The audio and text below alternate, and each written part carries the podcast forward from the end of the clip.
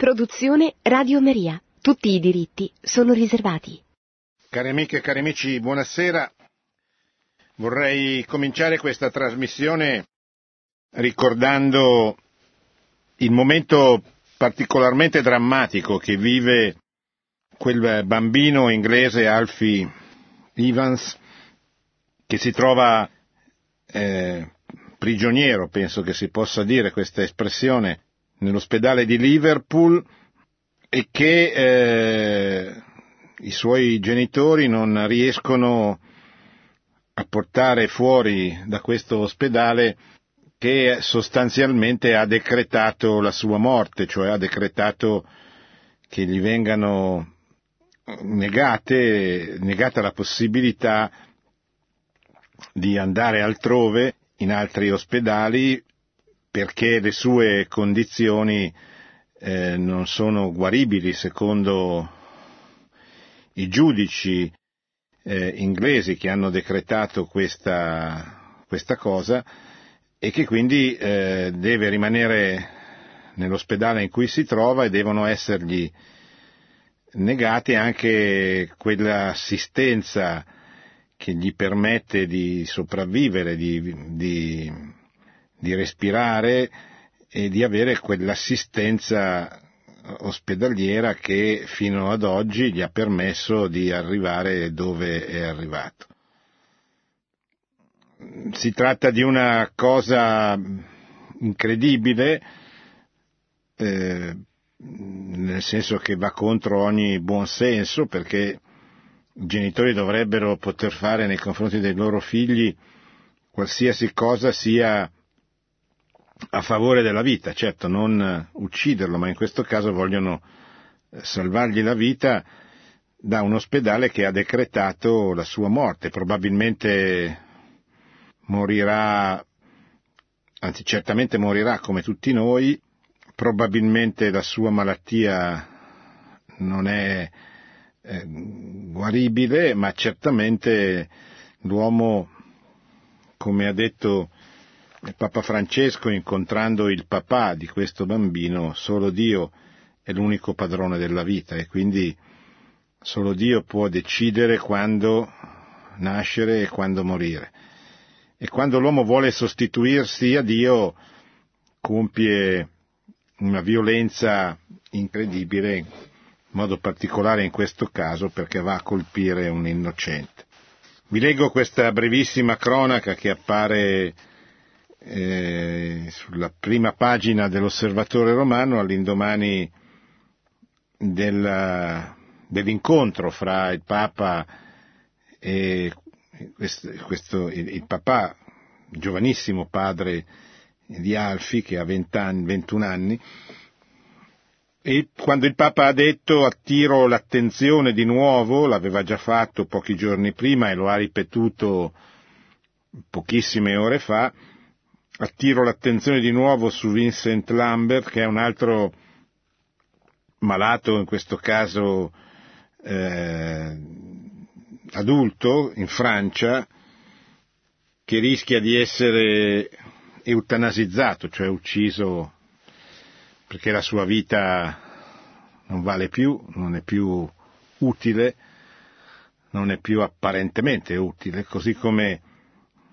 i giudici inglesi hanno detto che la vita di Alfie Evans è futile, cioè non ha, non ha significato. E quindi c'è un, un tribunale, un tribunale umano, che si incarica di eliminare queste persone ritenute non utili alla società. Questa è una prospettiva culturale nella quale stiamo entrando sempre di più, nel clima di efficientismo consumista che caratterizza la cultura, il pensiero egemone oggi nel mondo, nel mondo occidentale. La prospettiva è questa, cioè vivi finché sei utile, ma quando non lo sarai più, e sarà un tribunale dello Stato a decidere quando non sarai più utile, eh, lo Stato provvederà a, a eliminarti. cioè a metterti in condizione di non nuocere più alla società che dovrebbe continuare a mantenerti impegnando risorse e denari che possono essere utilizzati in altro modo. Questa è la prospettiva verso la quale stiamo andando, è una prospettiva che fa ritornare la società all'epoca precristiana, all'epoca pagana, quando l'uomo non valeva per quello che è, ma valeva per quello che era in grado di fare o che veniva ritenuto eh, o, quando, o se riten- veniva ritenuto utile dal, da, da, dai detentori, da chi aveva il, il potere in quel, in quel tempo. La prospettiva cristiana riuscì nel tempo progressivamente a calare nella cultura, che nei criteri di giudizio, nel modo di pensare della popolazione, che ogni persona ha diritto di avere riconosciuta la stessa dignità e quindi la vita, anzitutto, eh, dal concepimento alla morte naturale. E nessuno ha il diritto di giudicare della utilità o meno della persona, anche ammalata, anche disabile, anche in condizioni gravi, perché perché Dio è l'unico padrone della vita. Attiro l'attenzione di nuovo su Vincent Lambert e sul piccolo Alfie Evans, dice il Papa, e vorrei ribadire e fortemente confermare che l'unico padrone della vita dall'inizio alla fine naturale è Dio, e il nostro dovere Il nostro dovere è fare di tutto per custodire la vita. Ecco il nuovo appello di Papa Francesco lanciato durante l'udienza generale di mercoledì scorso, dopo quello pronunciato domenica scorsa in occasione del Regina Coeli. In particolare, al termine dell'udienza, il Papa ha chiesto di pregare in silenzio perché sia rispettata la vita di tutte le persone, e specialmente di tutti di questi due fratelli nostri. Già il quattro aprile il pontefice in un tweet aveva chiesto di fare tutto il necessario per continuare ad accompagnare con compassione il piccolo Alfie Evans, il bambino di quasi due anni ricoverato a Liverpool per una malattia neurodegenerativa non conosciuta, per il quale i medici hanno stabilito la sospensione delle cure e di ascoltare, sono parole del Papa, la profonda sofferenza dei suoi genitori. E stamani, prima dell'udienza generale in Piazza San Pietro, il Papa ha incontrato Thomas Evans, il giovane papà di Alfie, ricevendolo a Santa Marta. Ecco, io credo che siccome anche nelle ultime ore sono successe delle cose importanti, cioè il tribunale eh, inglese che aveva decretato la morte di, di Alfie si è riunito per una seconda seduta, sembra che abbia deciso di, eh, non, eh, di dare la possibilità ad Alfie di tornare a casa ma non di venire in Italia, perché in Italia perché il governo italiano ha avuto il coraggio, devo dire un gesto molto bello, di dare a questo bambino la cittadinanza italiana, per cui da ieri Alfie è un cittadino anche italiano e quindi può essere accolto in tutti gli ospedali italiani che hanno offerto, come il Gaslini di Genova o il Bambin Gesù di Roma, hanno offerto di accompagnarlo e anche di studiare la sua malattia, il suo caso, per capire se c'è qualche possibilità che, di fare delle cose che magari fino ad oggi non sono state fatte. Allora, voglio dire, eh, Questo è stato un grande risultato probabilmente dello sforzo del, di, di mobilitazione che in tutto il mondo eh, si è verificato, soprattutto uno sforzo sfociato in veglie di preghiera e in tanti uomini e donne che hanno pregato personalmente o a livello familiare. Allora questa cosa che ha già portato fino ad oggi a salvare la vita di Alfie, che vi ricordo gli è stata staccata il meccanismo che gli permetteva di respirare, ha respirato per nove ore da solo, senza bisogno di nessun strumento, e questo ha permesso finalmente ai medici di comprendere che, che Alfie è un bambino vivo, è un bambino che non può essere ucciso per un capriccio, per una ideologia di qualche medico o di qualche giudice. E, e allora gli hanno rimesso almeno in parte quegli strumenti che aiutano, che aiutano il bambino a respirare. Questo è stato il risultato quasi miracoloso di questa grande mobilitazione di preghiera, e probabilmente hanno contribuito moltissimo sia gli appelli del Santo Padre, sia il gesto del governo italiano di dargli la, la cittadinanza italiana, sia il lavoro discreto ma sicuramente importante della diplomazia vaticana, della segreteria di Stato, della presidente del Bambin Gesù, dell'ospedale del Bambin Gesù di Roma, che è stata anche a Londra per sostenere la, la, la causa di Alfie, per dire, di, per dare la, la, la conferma in diretta della disponibilità del suo ospedale di accogliere eh, questo bambino che vive in ospedale eh, a Liverpool.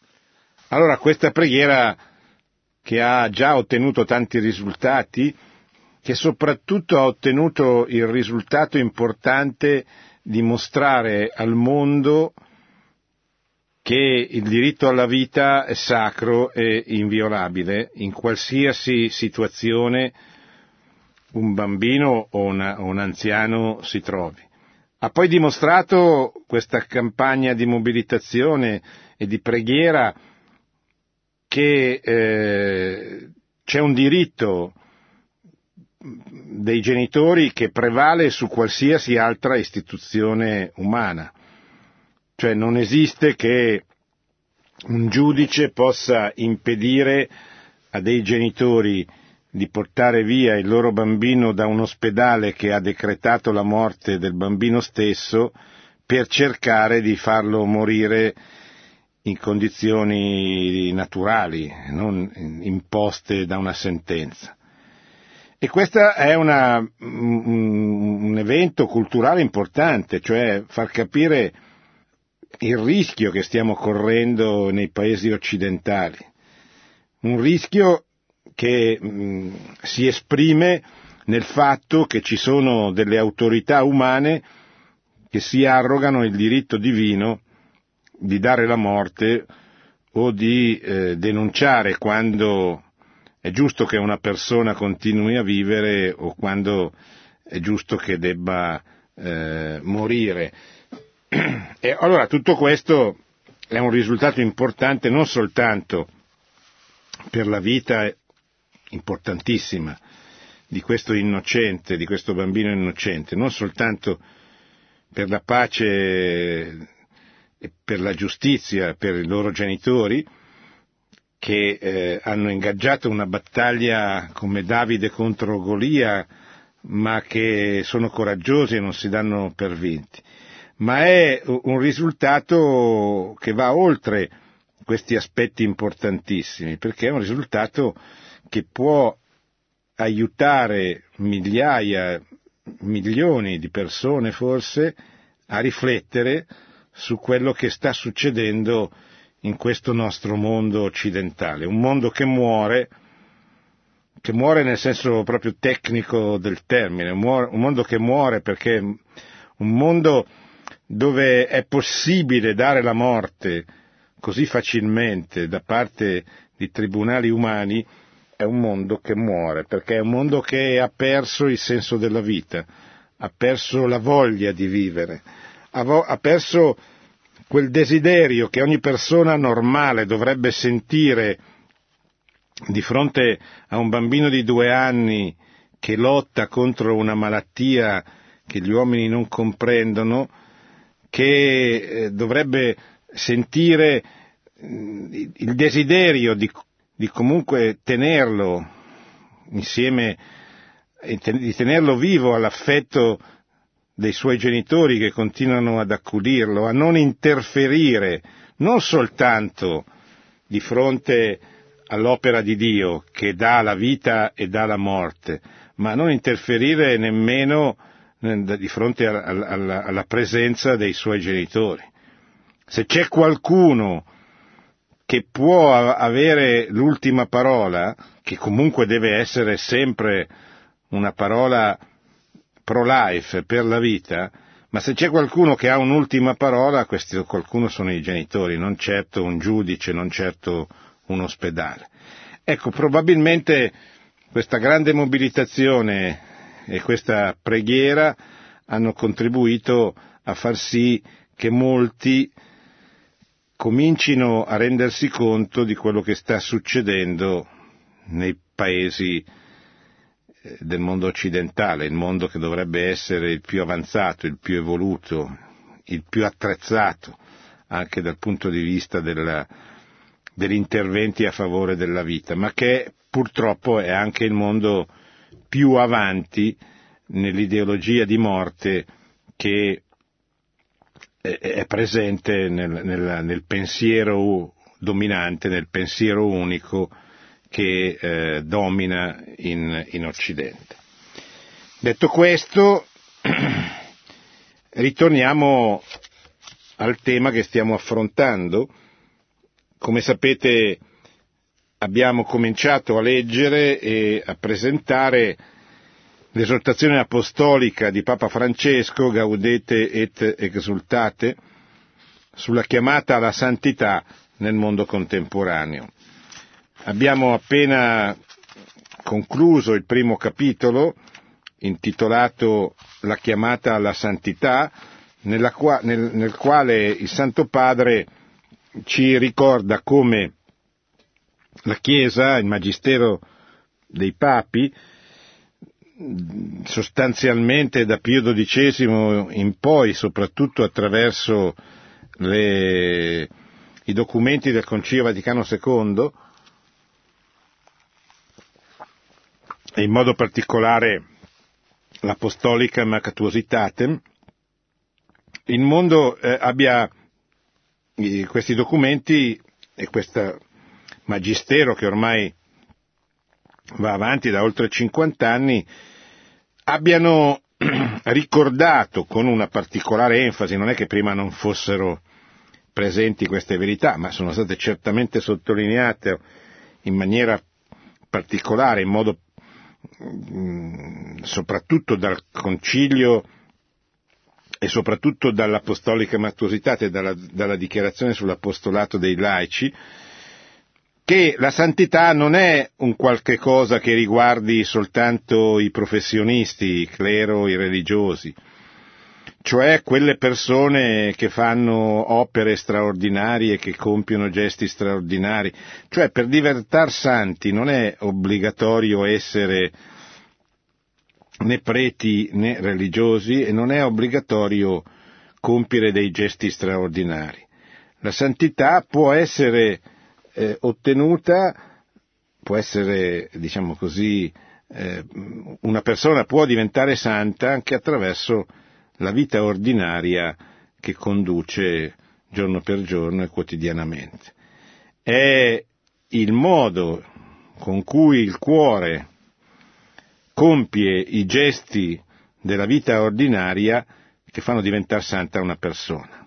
cioè sostanzialmente è l'amore, è la carità che questa persona mette nelle cose che fa, qualsiasi esse siano, che permette a questa persona di far sì che la Chiesa un domani possa riconoscere la sua, l'eroicità delle virtù di questa persona e, e, e quindi la beatificazione e la canonizzazione, cioè la santità che presuppone, come, come ricordo sempre, non soltanto l'eroicità delle virtù ma anche la presenza di miracoli, di almeno un miracolo per la beatificazione e di un altro miracolo per la canonizzazione nel corso della sua vita. Bene, allora questo è il primo capitolo.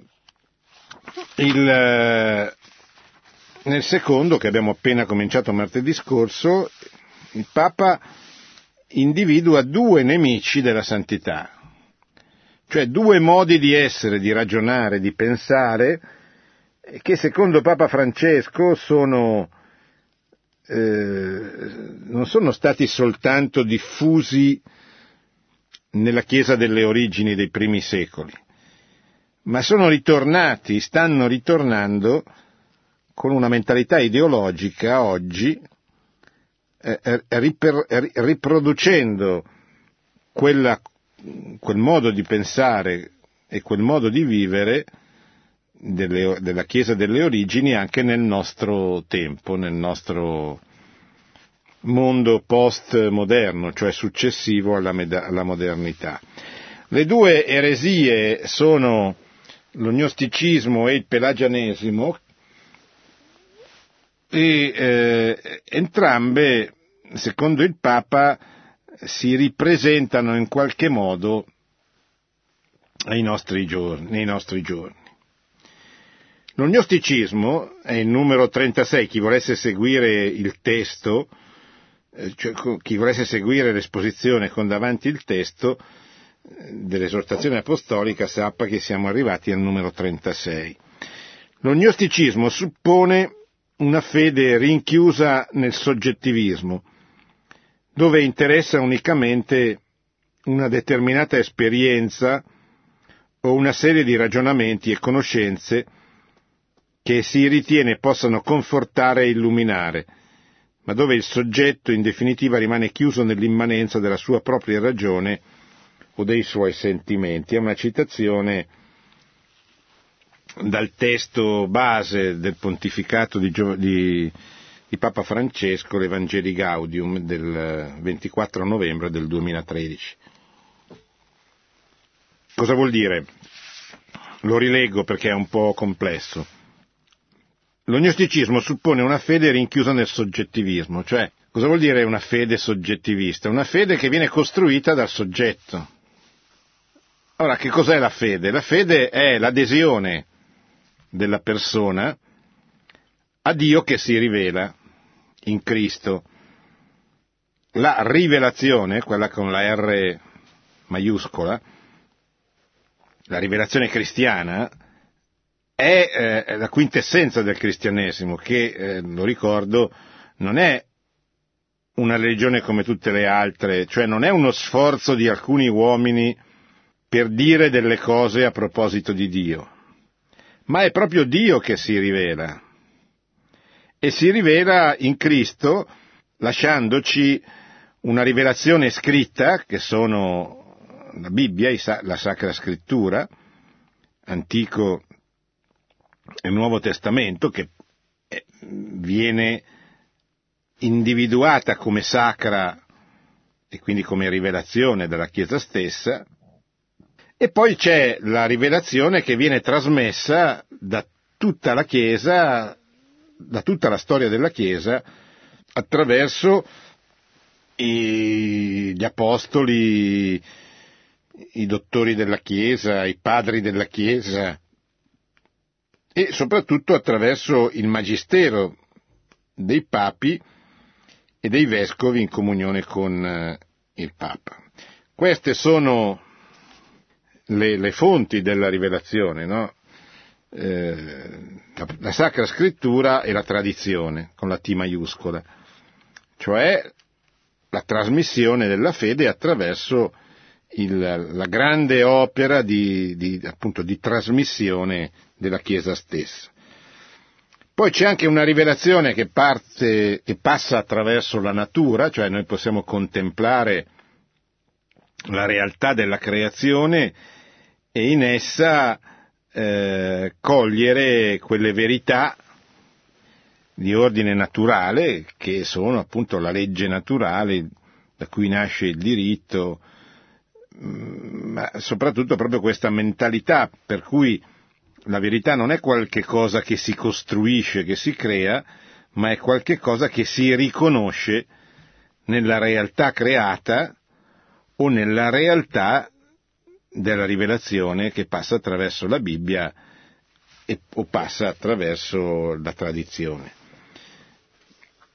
La fede rinchiusa nel soggettivismo invece è una fede, è la fede di chi magari prende alcuni aspetti di queste cose, li condisce insieme ad altri e si fa la sua religione, dove interessa unicamente, dice il Papa, una determinata esperienza, cioè non va bene, ciascuno di noi fa parte di una famiglia, di una comunità, ha delle preferenze, eccetera, delle preferenze dentro la vita della Chiesa, ordini religiosi, Eh, scuole filosofiche, opinioni diverse, culturali, politiche, teologiche, ma è un errore grave pensare che la Chiesa sia riducibile alla propria esperienza o riducibile a una serie di ragionamenti e di conoscenze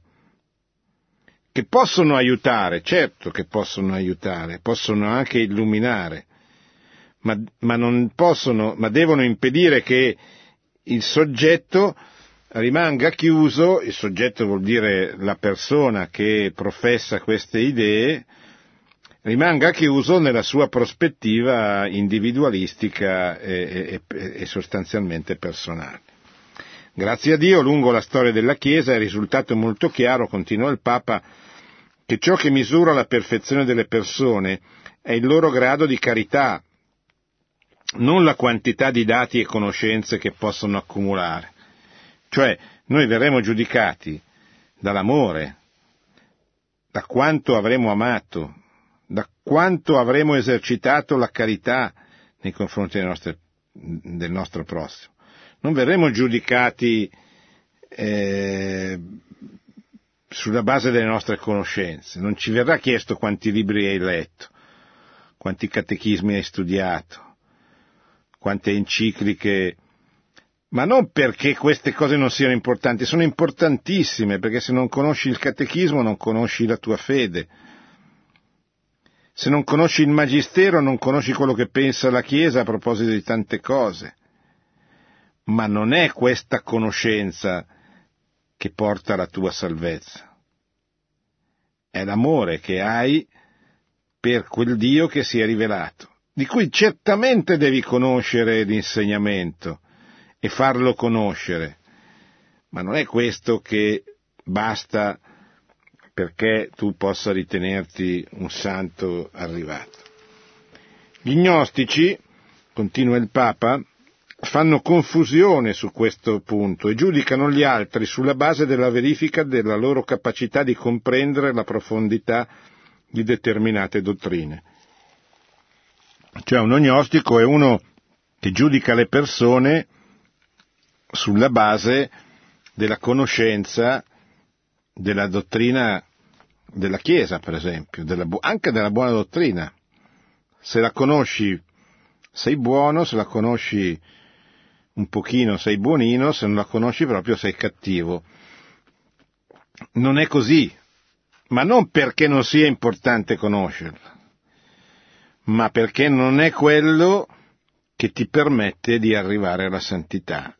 Può aiutarti, certamente eh, ti aiuta soprattutto eh, in determinate circostanze, in determinate situazioni, è una cosa buonissima, è una cosa da perseguire, ma non è il criterio ultimo. Concepiscono, questi gnostici, una mente senza incarnazione, incapace di toccare la carne sofferente di Cristo negli altri, ingessata in un'enciclopedia di astrazioni. Alla fine, disincarnando il mistero, preferiscono un Dio senza Cristo, un Cristo senza Chiesa, una Chiesa senza popolo. E... Pio dodicesimo diceva sostanzialmente una cosa molto simile, quando parlava negli anni cinquanta del secolo scorso, quando Papa Pacelli parlava di questa crisi che era penetrata dentro la Chiesa e che la minava dall'interno.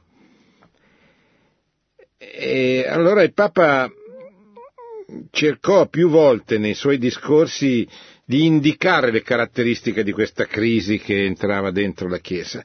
E qui disse, e disse una cosa molto importante, che qui viene ripresa nell'omelia che Papa Francesco ha fatto a Santa Marta l'undici novembre del duemilasedici. Stanno costruendo un Dio senza Cristo. Chi nella storia ha tentato di espellere Dio, o meglio di espellere Cristo dalla vita pubblica? L'illuminismo. Gli illuministi sono gli intellettuali del Settecento che disprezzano il cristianesimo per le sue devozioni, la sua devozione popolare, per i miracoli, per l'attenzione eccessiva nei confronti della Madonna, eccetera, contro la preghiera, eccetera, e quindi dicono: Dio esiste, sì, certo, Dio è il grande architetto dell'universo, come dicevano gli illuministi, i massoni nel Settecento. Ma Dio non è, non si è fatto uomo. Dio non è entrato nella storia attraverso un uomo uguale a tutti gli altri uomini, eccezion fatta per, per il peccato. È impossibile che Dio diventi un bambino, diventi carne, eh, diventi un uomo come tutti noi, tranne che per quanto riguarda il peccato. Eppure, eppure invece così andate. E quindi Papa dice: c'è un Dio senza Cristo che snatura l'idea stessa di Dio.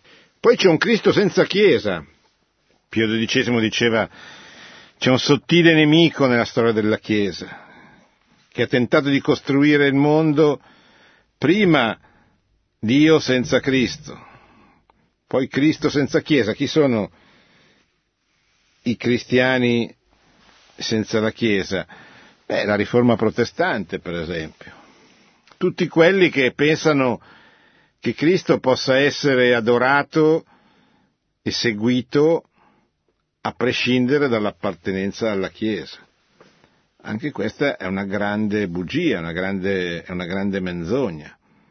Eh, è Cristo stesso che ci invita a valorizzare la Chiesa e nella vita della Chiesa a valorizzare la figura del Pontefice.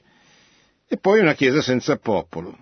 Una Chiesa senza popolo è il rischio di questi nostri giorni, di questi nostri mesi, dove certamente c'è stata una perdita di frequenza religiosa nelle nostre chiese, eh, che però non deve farci perdere il desiderio di portare o di riportare il popolo a Dio. Questo è l'apostolato, questo è l'apostolato che ci viene richiesto, questo è il nostro compito, questo è il lavoro apostolico a cui ci invita in modo particolare Papa Francesco quando ci dice di uscire, una Chiesa in uscita, una Chiesa che va a cercare le persone lontane, una Chiesa che non sta ad aspettare, ma che va a cercare nelle periferie,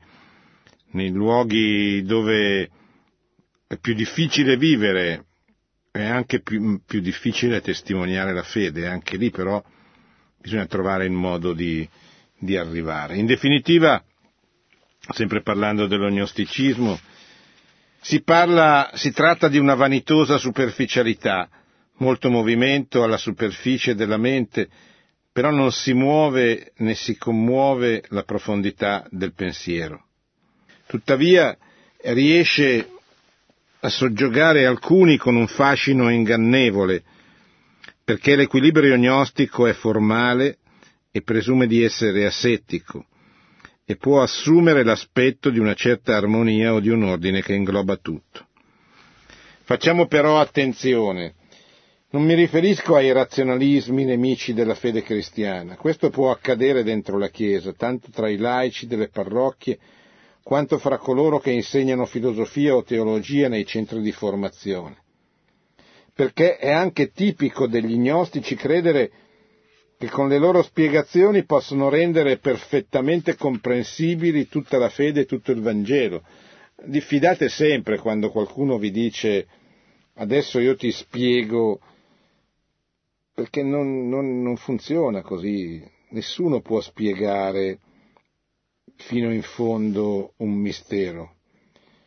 Puoi avere qualcheduno che ti aiuta o ti insegna ad entrarne dentro o a utilizzare dei mezzi concreti per, per crescere, ma nessuno ti può dire ti porto dentro, capirai tutto, vedrai tutto, perché solo Dio può fare una cosa del genere. Lo gnosticismo è una delle peggiori ideologie, poiché mentre esalta indebitamente la conoscenza o una determinata esperienza, considera che la propria visione della realtà sia la perfezione. In tal modo, forse senza accorgersene, questa ideologia si autoalimenta e diventa ancora più cieca. A volte diventa particolarmente ingannevole quando si traveste, quando si traveste di da spiritualità disincarnata. Infatti lo gnosticismo per sua propria natura vuole addomesticare il mistero, sia il mistero di Dio e della sua grazia, sia il mistero della vita degli altri. La dimensione del mistero nella, nella fede cristiana è importantissima. Quando diciamo mistero non vogliamo dire, la Chiesa non vuole dire qualche cosa di contrario alla ragione o di incomprensibile, ma vuole dire qualche cosa che viene rivelato da Dio e a cui l'uomo non può accedere completamente, perché se ogni uomo potesse, come dire, comprendere fino in fondo il mistero sarebbe Dio.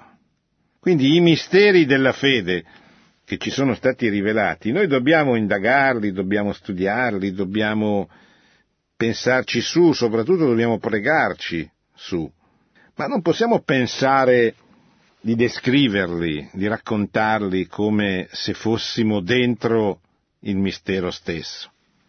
Quando qualcuno ha risposte per tutte le domande, dimostra di trovarsi su una strada non buona ed è possibile che sia un falso profeta che usa la religione a proprio vantaggio, al servizio delle proprie elucubrazioni psicologiche e mentali. Dio ci supera infinitamente, è sempre una sorpresa e non siamo noi a determinare in quale circostanza storica trovarlo, dal momento che non dipendono da noi il tempo e il luogo e la modalità dell'incontro. Chi vuole tutto chiaro e sicuro pretende di dominare la trascendenza di Dio. Neppure si può pretendere di definire dove Dio non si trova, perché Egli è misteriosamente presente nella vita di ogni persona, nella vita di ciascuno così come Egli desidera, e non possiamo negarlo con le nostre presunte certezze. Anche qualora l'esistenza di qualcuno sia stata un disastro, anche quando lo vediamo distrutto dai vizi o dalle dipendenze, Dio è presente nella sua vita. Se ci lasciamo guidare dallo Spirito più che dai nostri ragionamenti, possiamo cercare il Signore in ogni vita umana. Questo fa parte del mistero che le mentalità gnostiche finiscono per rifiutare perché non lo possono controllare. Noi arriviamo a comprendere in maniera molto povera la verità che riceviamo dal Signore. Qualcosa possiamo comprendere, ma molto poco, e con difficoltà ancora maggiore riusciamo ad esprimere quel poco che abbiamo compreso. Perciò non possiamo pretendere che il nostro modo di intenderla ci autorizzi a esercitare un controllo stes- stretto sulla vita degli altri. Voglio ricordare che nella Chiesa convivono legittimamente modi diversi di interpretare molti aspetti della dottrina e della vita cristiana, che nella loro varietà aiutano a esplicitare meglio il ricchissimo tesoro della parola. Noi non possiamo dire a una persona che è eretica perché dice delle cose diverse da noi, perché l'eresia è una cosa precisa, comporta il eh, sostenere pubblicamente e per un lungo periodo di tempo delle tesi contrarie alla rivelazione cristiana. Ma questo non ci autorizza, di fronte a una persona che dice delle cose diverse, a considerarlo un eretico. E invece spesso c'è questa tendenza, questa mentalità in alcuni gruppi, in alcuni ambienti, a giudicare, a mettere dietro la lavagna, a dire quello è un eretico, quello... Ora, esiste, cioè esistono oggi delle persone che professano delle eresie, perché è uno degli aspetti più inquietanti della crisi della Chiesa, di cui non ne parlo io, ne ha parlato, ne hanno parlato un po' tutti i pontefici, in modo particolare ricordo eh, il beato Paolo sesto, che parlò più volte di questa autodemolizione che colpisce la Chiesa stessa. Ma noi non possiamo pensare però che dentro la Chiesa opinioni diverse siano considerate eretiche, anche perché non spetta a noi giudicare chi è eretico e chi no.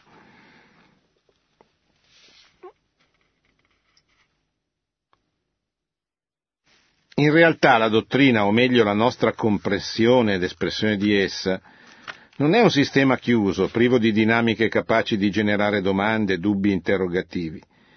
E le domande del nostro popolo, le sue pene, le sue battaglie, i suoi sogni, le sue lotte, le sue preoccupazioni, possiedono un valore ermeneutico che non possiamo ignorare se vogliamo prendere sul serio il principio dell'incarnazione.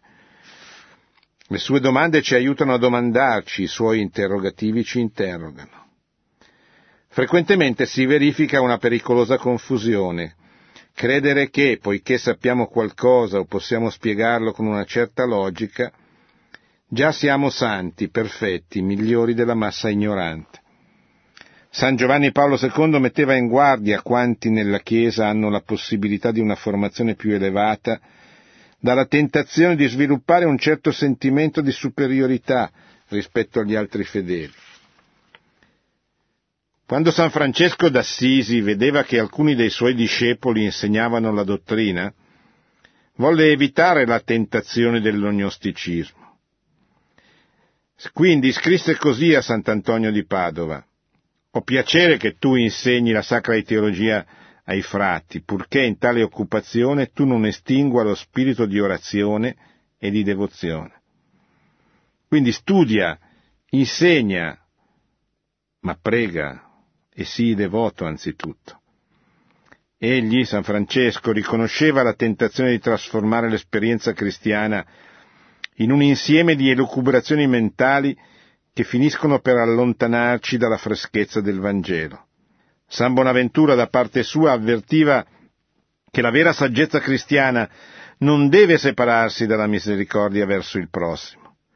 La più grande saggezza che possa esistere consiste nel dispensare fruttuosamente ciò che si possiede e che si è ricevuto proprio perché fosse dispensato. È lo spirito della missione o dell'apostolato.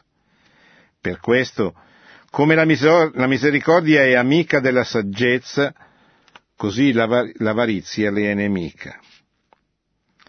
Vi sono attività che unendosi alla contemplazione non la impediscono, bensì la favoriscono, come le opere di misericordia e di pietà.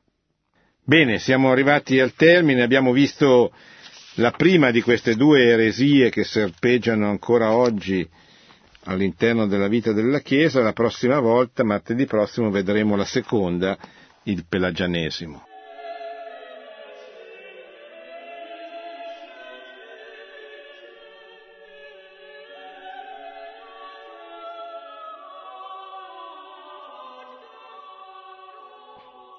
Pronto?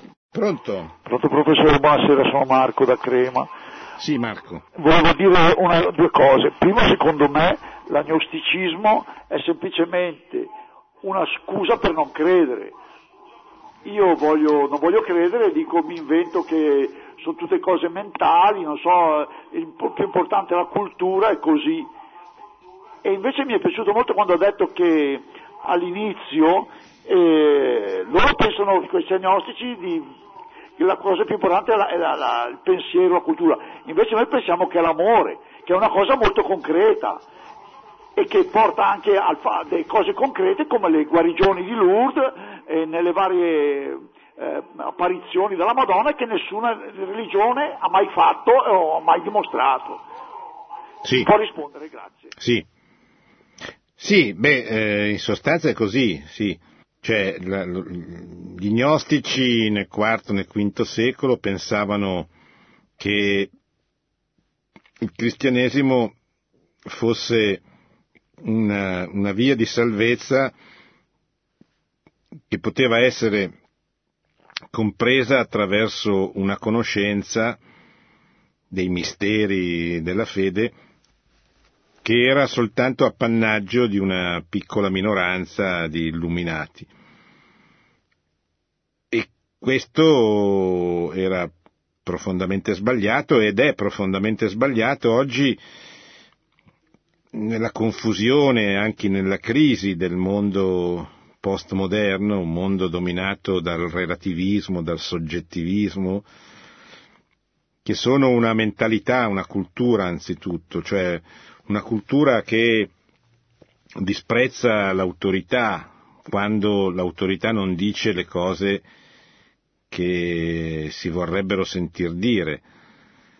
Una for- forma di relativismo che dicono magari esiste la verità, la verità oggettiva, la verità deve essere eh, riconosciuta da tutti, eh, ma poi quando qualcheduno sostiene delle opinioni diverse sono pronti a eh, condannarlo come eretico, dimenticandosi che eh, la verità esiste, ma esistono anche delle opinioni, cioè dei modi diversi di comunicare la verità, che devono essere rispettati. Cioè nella Chiesa ci sono i dogmi, eh, ci sono i comandamenti, ma ci sono modi diversi di presentare i dogmi e i comandamenti, e ci sono le conseguenze della fede che non possono e non devono essere espresse in, nella stessa maniera da tutti i popoli e da tutte le persone, proprio perché eh, un conto è l'unità nella verità e un conto è l'uniformità. Noi, noi cristiani sappiamo riconoscere l'importanza fondamentale della verità, che ci viene da Dio, che non abbiamo inventato noi, ma sappiamo anche che ci sono tanti modi diversi di incarnare questa verità rivelata nella storia. Pronto? Pronto, buonasera. Sì, buonasera. Buonasera. Senta, da dove chiama? Dire, da Caserta, mi chiamo Giacomo. Sì. Senta, io volevo dire solo due parole. Io sono molto credente e prego, e non cerco altre cose. Nella venuta di Dio prego solo. Senta, io ho guadagnato molti soldi nella vita col peccato, io sono un trans e tutti i soldi che ho guadagnato ho aiutato gente, non ho una lira, aiuto sempre, e dico, secondo lei sto peccato Gesù me lo perdona? Ma guardi, Non esiste un peccato che Gesù non possa perdonare. Quindi il peccato più grande che lei può commettere è pensare che Gesù non possa perdonare i suoi peccati. Questo è il peccato che portò Giuda alla disperazione. Da questo punto di vista si metta tranquillo, cioè nel senso lei non può pensare che Gesù non abbia questa capacità di, di perdono, sarebbe una bestemmia, sarebbe un'offesa incredibile nei confronti di Gesù, nei confronti di, di colui che è morto per salvarci, non per condannarci. Quindi, ecco, questo non significa, come fanno molti, allora dice, beh, ma allora certi comportamenti, certi atteggiamenti vanno bene. No, non vanno bene. Ma, ma non dobbiamo dimenticare che, che possiamo avere sbagliato, che ciascuno di noi ha sbagliato e ciascuno di noi ha commesso dei peccati, più o meno gravi. E quindi nessuno la può giudicare come non eh, assolvibile. Stia tranquillo. Gesù la ama e, e, e ama soprattutto coloro che si sono allontanati da lui. Si rilega la parabola del figlio il prodigo e si rilega l'amore di questo padre che tutte le sere andava a vedere se per caso il figlio non stesse per tornare. Ecco, lei è tornato, Gesù la perdona, l'ha perdonata e continuerà a perdonarla. Non si faccia chiudere in se stesso, deprimere da questi scrupoli, ma invece faccia tutto quello che è nelle sue possibilità per mettere in guardia le persone di oggi che sono tentate di assumere atteggiamenti e comportamenti che lei ha assunto e ha riconosciuto come sbagliati, di, di metta in guardia per aiutarli a capire che quella è una strada sbagliata.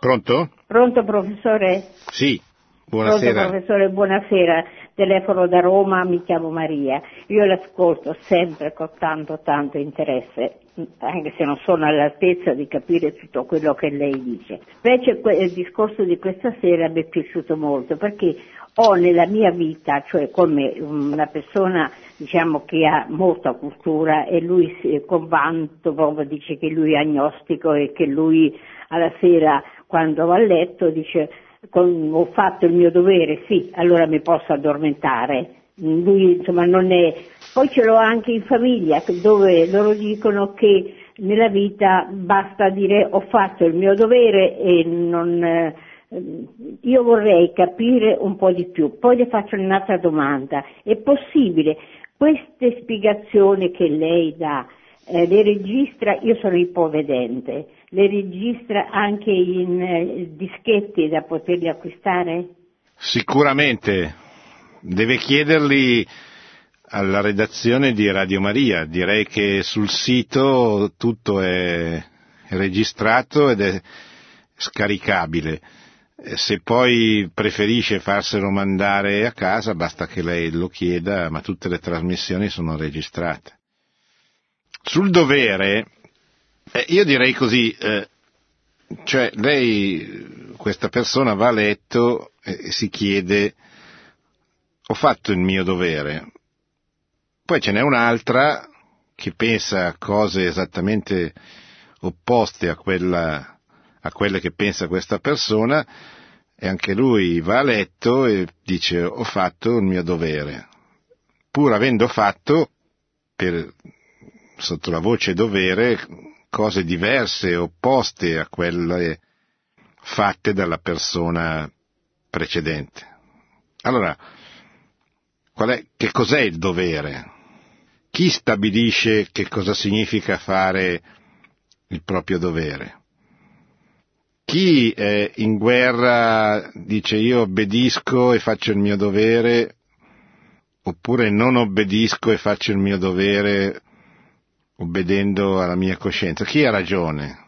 Ma soprattutto chi stabilisce che cosa è fare il proprio dovere, quando ci sono cose così diverse e contraddittorie? Questo per dire che se non esiste Dio, cioè se non esiste un essere personale, trascendente, che ci ha detto in qualche modo, che ci ha rivelato, o attraverso la natura, o attraverso la Bibbia, o attraverso l'esperienza storica, attraverso tutto quello che la Chiesa ha tramandato, se non c'è qualcuno che ci ha trasmesso che cosa significa fare il dovere, quali sono i contenuti di questo dovere, Eh, succede che ognuno fa quello che crede. Ma allora qual è il dovere? Cioè qual è la verità? Dove sta la verità? Oh, attenzione, come dicevo prima, poi questa verità può essere incarnata in maniera diversa, stiamo attenti a non eh, esagerare in questa pretesa. Però ci deve essere a monte una verità per tutti, che stabilisca per tutti qual è la legge che io devo osservare e qual è il Dio che io devo adorare. Se non c'è questo, cadiamo nel, solle- nel soggettivismo più, più radicale, nel relativismo più radicale. Pronto? Pronto? Allora, io sono una giovane ragazza, come potrà sentire, e quello che volevo, ecco, sottoporre. Da dove chiama, signor- signorina? Chiamo... Da Messina. Ah, bene. Sicilia. Allora, ehm, vorrei ecco essere aiutata in questo, non riesco a conciliare, ecco proprio a livello logico o comunque spirituale quantomeno, mh, la differenza, sa, la promiscuità che sessualmente purtroppo, data anche l'età, diciamo l'esperienza iniziale, mi porto in tempi recenti dietro, eh, e comunque la fede che non mi sento di abbandonare perché, eh, insomma... vi sono nata nella mia famiglia, la mia famiglia è molto molto credente, ecco, quindi io riconosco, diciamo, lo sbaglio, l'impurità che ho commesso da quattro anni a questa parte, però ecco, sono, sono molto confusa purtroppo riguardo questo, proprio questo contrasto. Sì. Ma dunque, come dicevano io, la, la purezza e la castità sono virtù che si conquistano faticosamente, non sono date una volta per tutte, sono il risultato di una, di una vita, non sono una cosa che noi possiamo ottenere soltanto con la nostra volontà. Dobbiamo chiedere nella preghiera di avere questo dono, il dono della purezza, il dono della, della castità. Quindi lei non si spaventi né per le tentazioni, né per, è, è normale, eh, chieda, chieda la grazia di avere, e prima ancora chieda la grazia di capire, cioè perché la purezza? Ma secondo me ci sono tante, eh, come dire, tante motivazioni umane che ci portano a capire, a capire, insomma, a intuire come la purezza, la castità siano dei valori belli, soprattutto nel momento in cui poi la sessualità viene vissuta nel, nel matrimonio, nel dono reciproco che un uomo e una donna si fanno per sempre del proprio, della pro, del proprio corpo, oltre che di, di tutta la persona, ma anche nel corpo, perché nasca una comunione che trasmetta la vita, che sia aperta alla trasmissione della vita. Quindi eh, questa, la, la bellezza di questo dono legato alla purezza rende abbastanza comprensibile, secondo me, da un punto di vista eh, umano, Eh, il valore, la grandezza, la bellezza eh, della castità, della purezza, eccetera.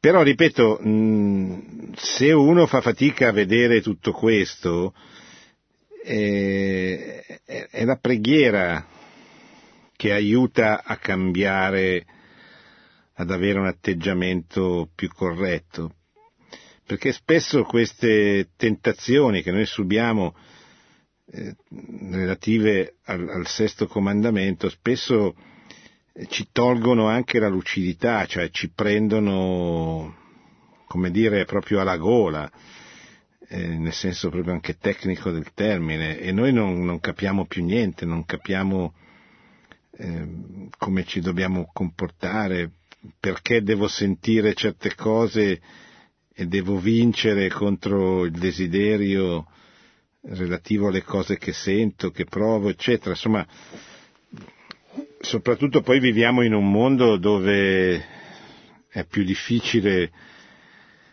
che, che in altre epoche controllare questi impulsi, eccetera. Però non se ne faccia neanche una tragedia, insomma.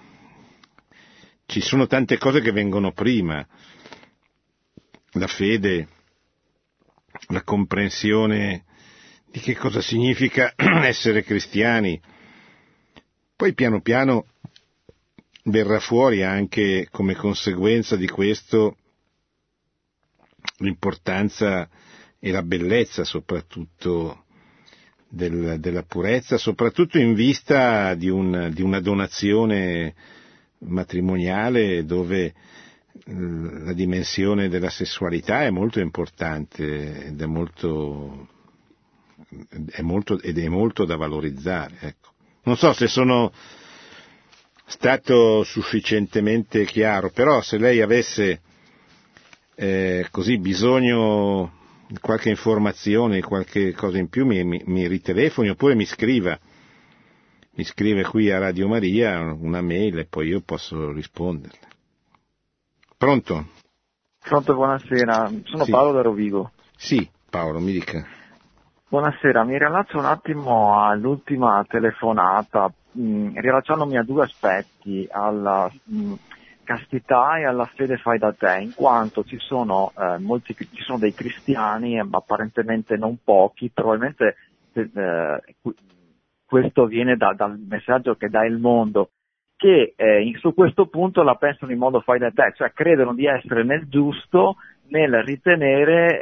Eh, si possa fare sessualità prima del matrimonio, magari andare a fare la comunione o comunque di non essere nel peccato, perché per delle ragioni loro, quando sappiamo che bisogna essere in linea con quello che dice la Chiesa e quindi che fare sessualità prima del matrimonio è peccato e che la castità è un valore importantissimo eh, per, eh, per, due, per due ragazzi o comunque due, un uomo e una donna che vogliono poi decidere di sposarsi, ma cioè Eh, non so se mi spiego, loro credono che comunque sia tollerabile, non si faccia un peccato, eh, siano nel giusto anche nel fare la sessualità prima, eh, cioè nel fare la sessualità prima del matrimonio, e magari eh, dicono che chi invece la pensa in quest- pensando, riferendosi alla castità, pensano che sia un retrogrado o una, un arretrato o cose così, insomma. Sì.